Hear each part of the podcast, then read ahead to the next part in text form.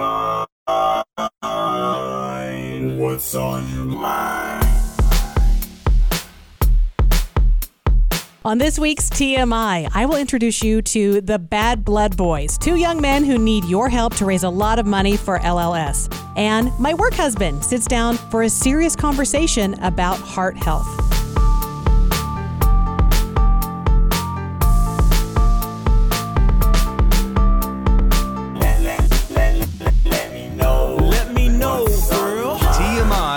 TMI, TMI, with Teresa.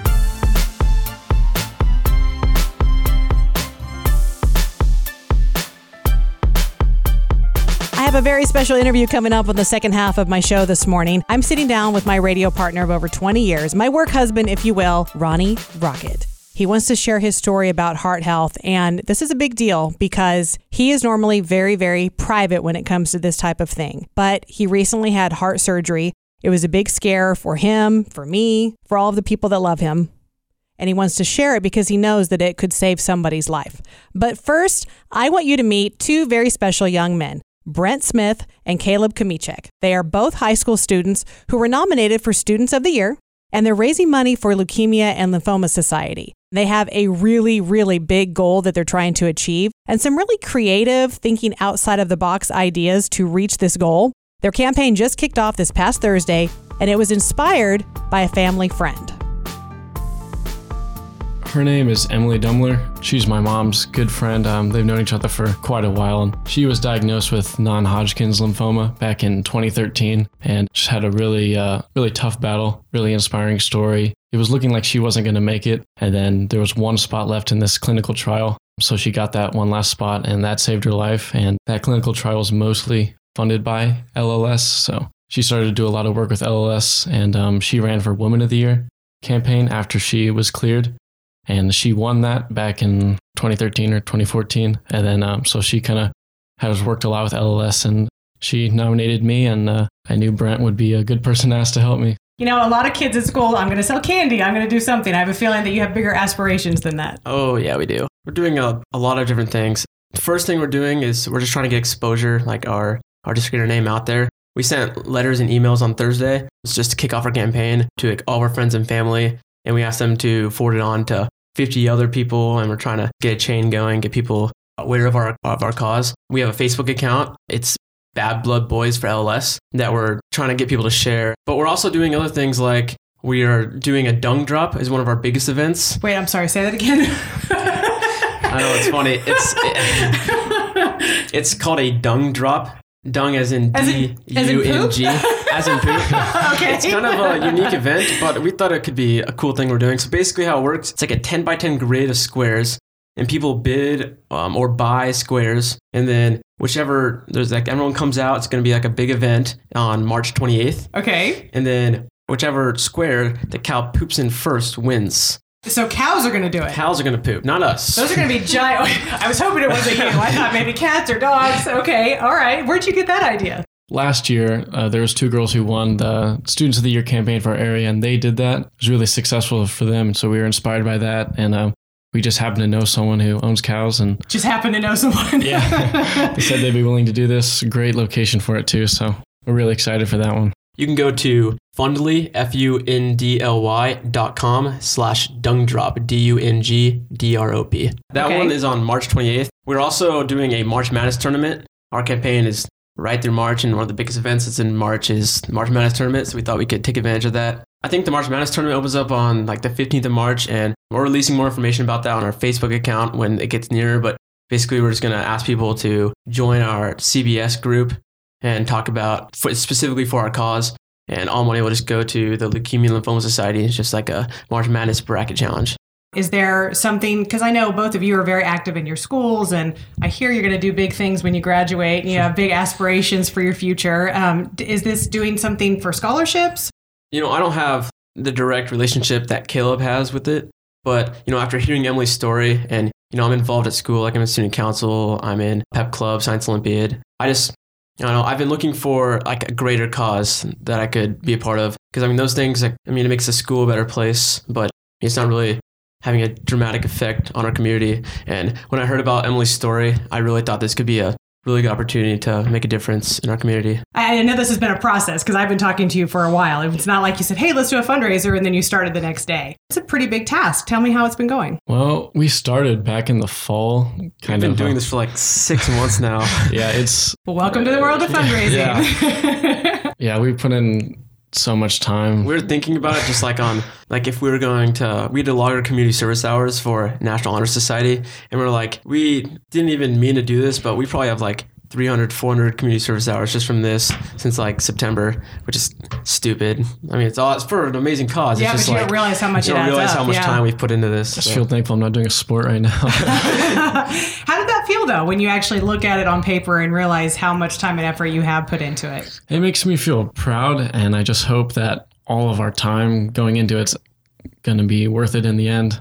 I don't really care too much about winning. I mean, I mean, we're both pretty competitive guys, but like winning is not the it's not the end goal for us. We just want to raise as much money as possible because after getting to know like a little bit more about LLS and what they do, they do so much, and they're just they save Emily's Emily's life. So that's really inspiring for me, and s- want to raise as much money for more stories like that in the future. So let's go over the timeline then. So you just kicked off your campaign. You've got all these events in March. So tell me how long we have for people to help you because the point of this is we want people to contribute and we want you to I want you to win. I oh, want you to help, but I also want you to raise the most.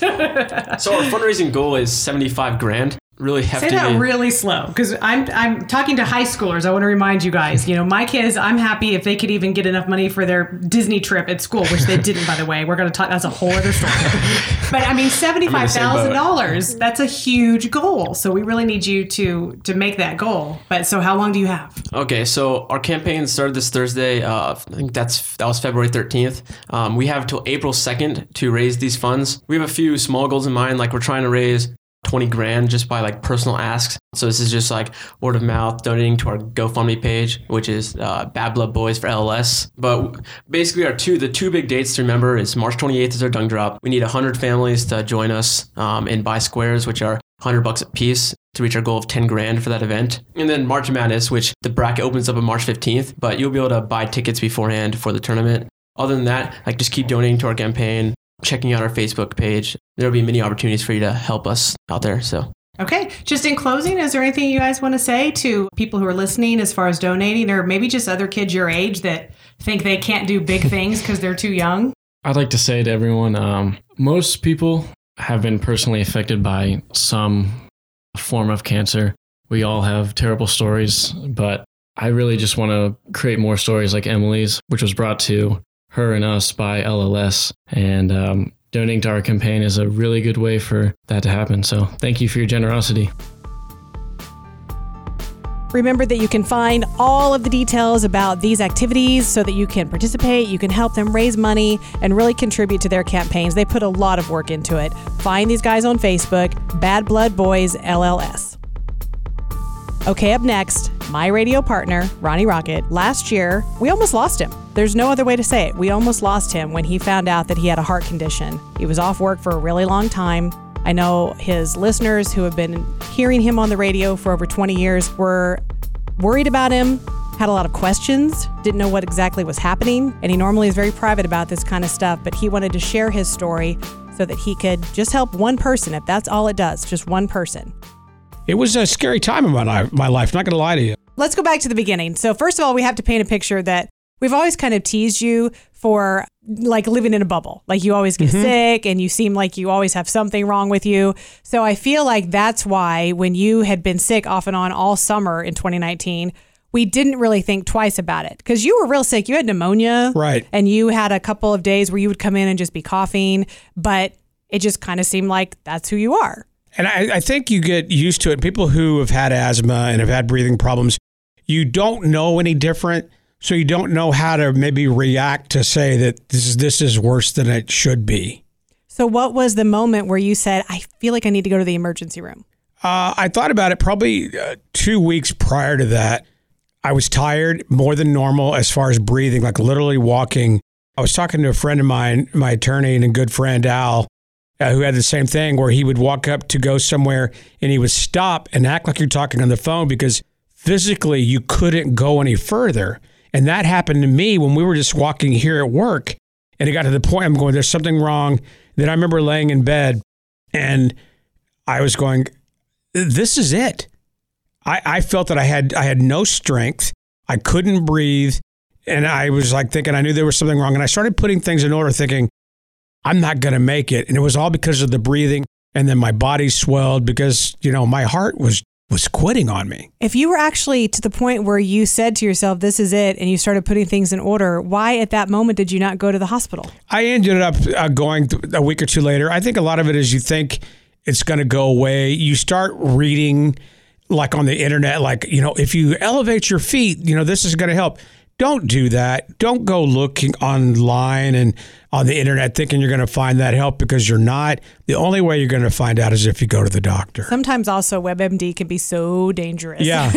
because you think you have something you don't, or you just misdiagnose. So you went to the ER, and then, if I remember correctly, didn't you go and then you went home and you thought you'd be okay for a few days, but then you realize, okay, this is bad. Yeah, You I, were- I were went swollen, to I you? went to the ER. I want to say on the weekend, and I told Jen because I didn't want her to freak out. I had to let her know what's going on. Your daughter. Yeah, and then so I was there, and it was like they the nurses told me you're probably going to go into the hospital, and the doctor looked at it, and he didn't know. It was one of those things. He just nobody knew because because I was talking okay, even though it took me I would say ten minutes to walk from my car to the ER. Then they got me in. He goes, let's just try this. And then I called my daughter, took a picture. One of her, uh, one of Josh's relatives is a doctor. He looked at it and he goes, no. And then Jen goes, Dad, you go go back. And I went back to my doctor. Then they put me in the hospital immediately. So when you say looked at it, are you talking about how swollen you were because you were retaining fluid in your ankles? and one, really it was in one leg, and that's another one of the signs. When one one when when one limb is swelling up, that's a big sign. I was showing them the medicine. They're going.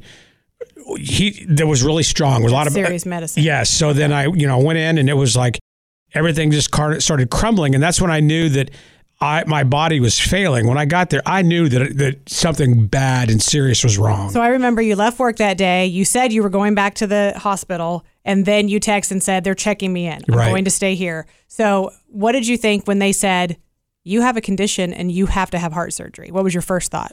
First start, uh, first thought was honestly, it's it's it's too much money. It's going to cost all this cash. I don't want my daughter to be burdened with any of this stuff. And you even though have insurance. When you I have insurance. out, you have yes. very good insurance. So uh, that that's the thing that goes through your mind. How's my daughter going to be? I don't want her to worry about any of it.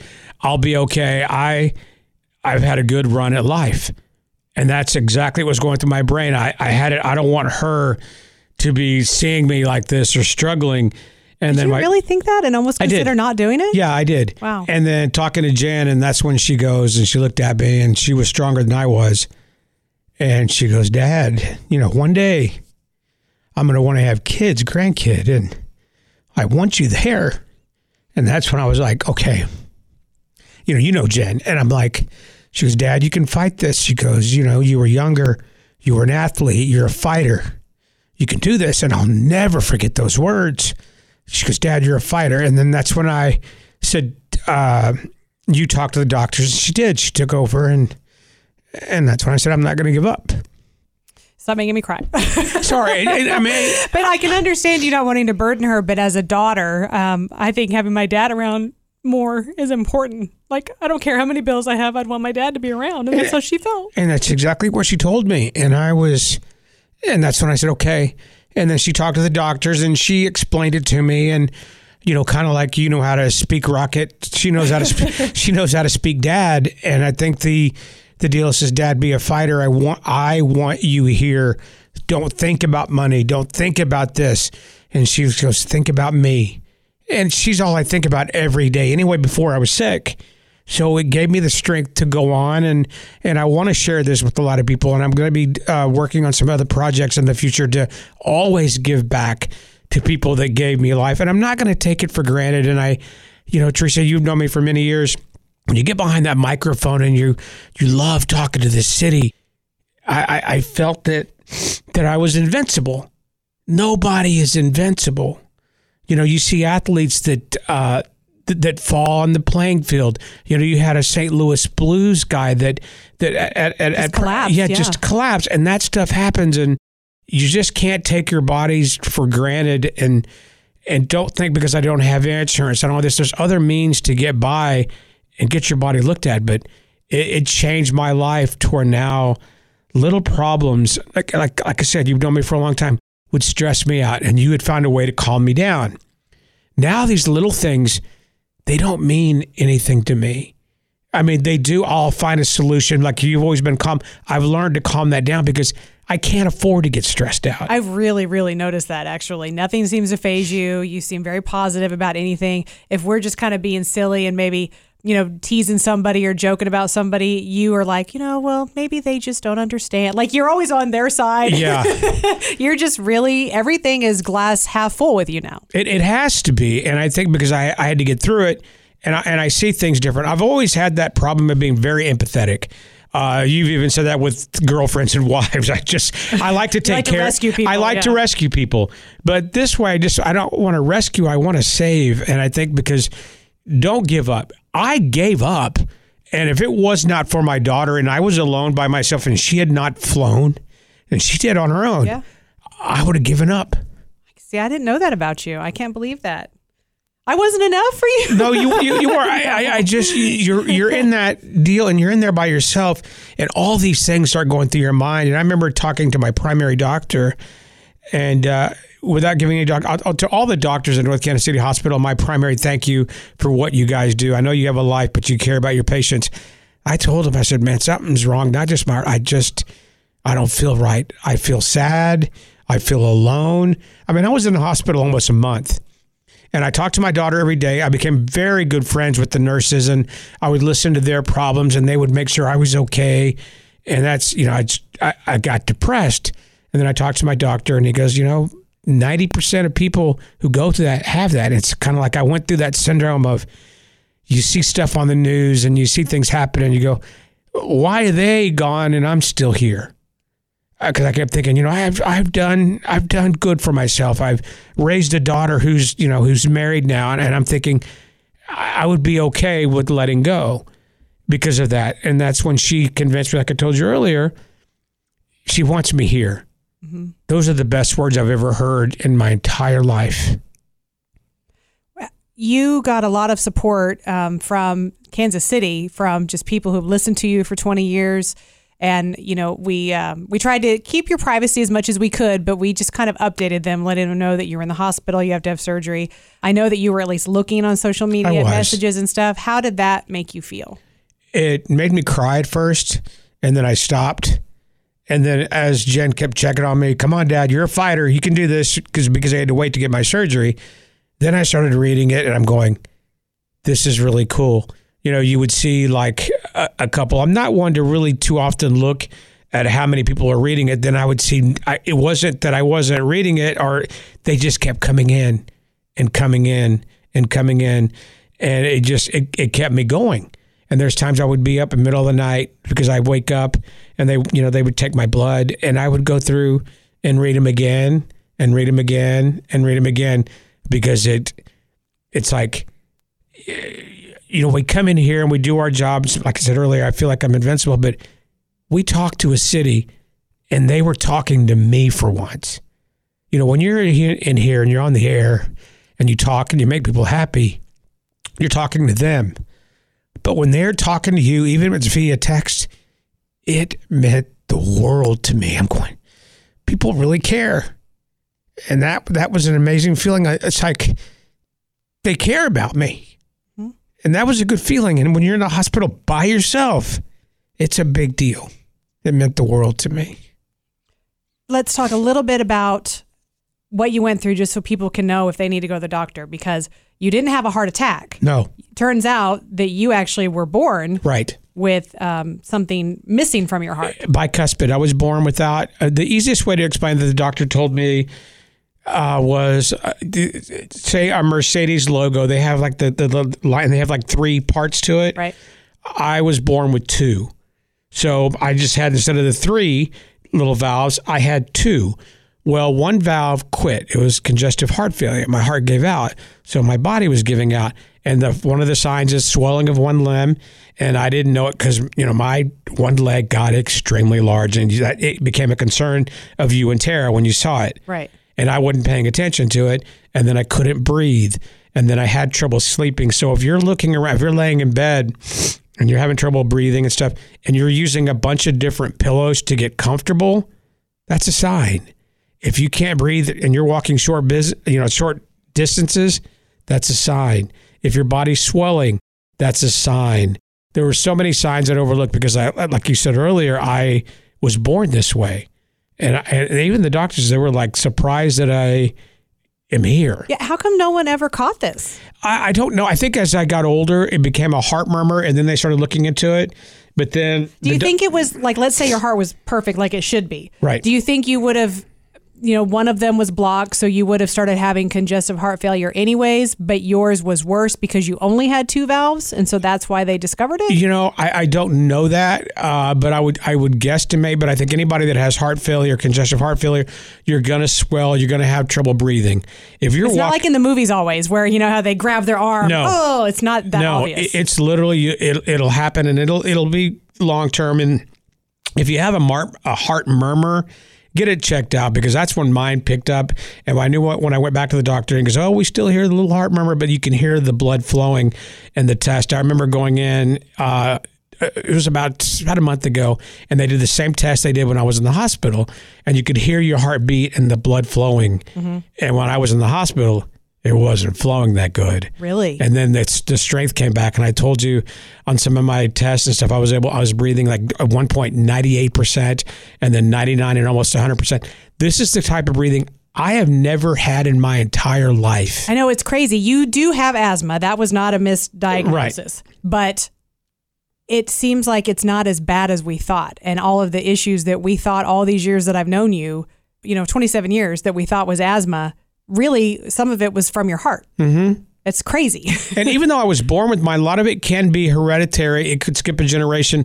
Like the minute my daughter found out what was going on with me, she scheduled an appointment, and she's very young to schedule an appointment for her to find out. So if you have a history of heart problems in your family, it's okay.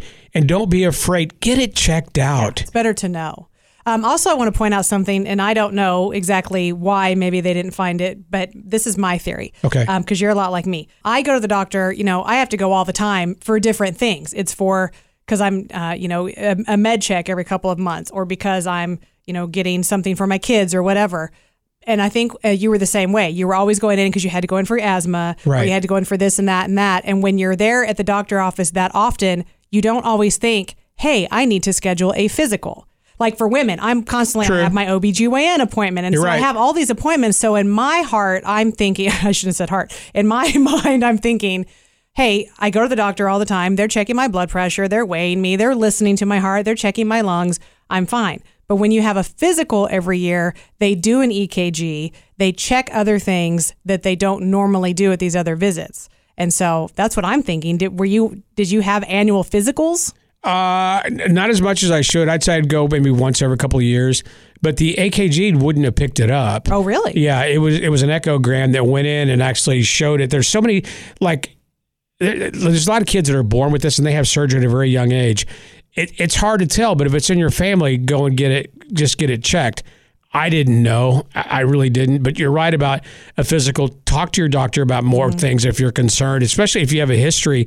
But you're right. I mean, certain tests will not pick it up. But technology has, come so far um, with with with dealing with your heart, and I don't know how these doctors do it. I think I've told you because I spent more time in the hospital prior to getting ready for surgery than I did actually when having the surgery. Yeah, the day you had your surgery, I think you went home the very next day before lunch or something. it was crazy. Yeah, it was about a day and a half, and of course I had to rest, and I, I, I had people to help taking care of me. But you're right; it, it's it's just knowing your body. And my daughter put a post up that I read over and over, and I still read it today about knowing your body and getting checkups and listening to it because it could happen so fast, and it happened so fast with me.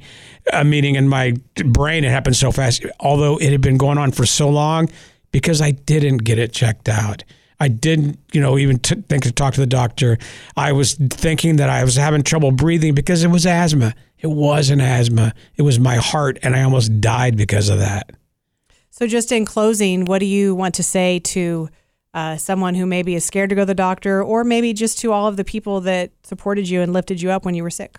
I would say look around, uh, look around your family and your life, and realize what you wake up for every day. Don't think about the stress in your life. Don't think about your bills. Think about your loved ones. You know, your kids, your brothers, your sisters, your husband, and your wife, and realize that that's what makes you happy in life, not the other things that are going to cause you stress.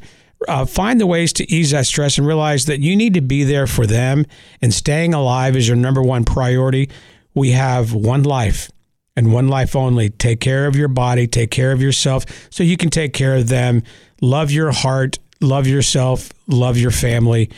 Uh, just just be happy and enjoy life.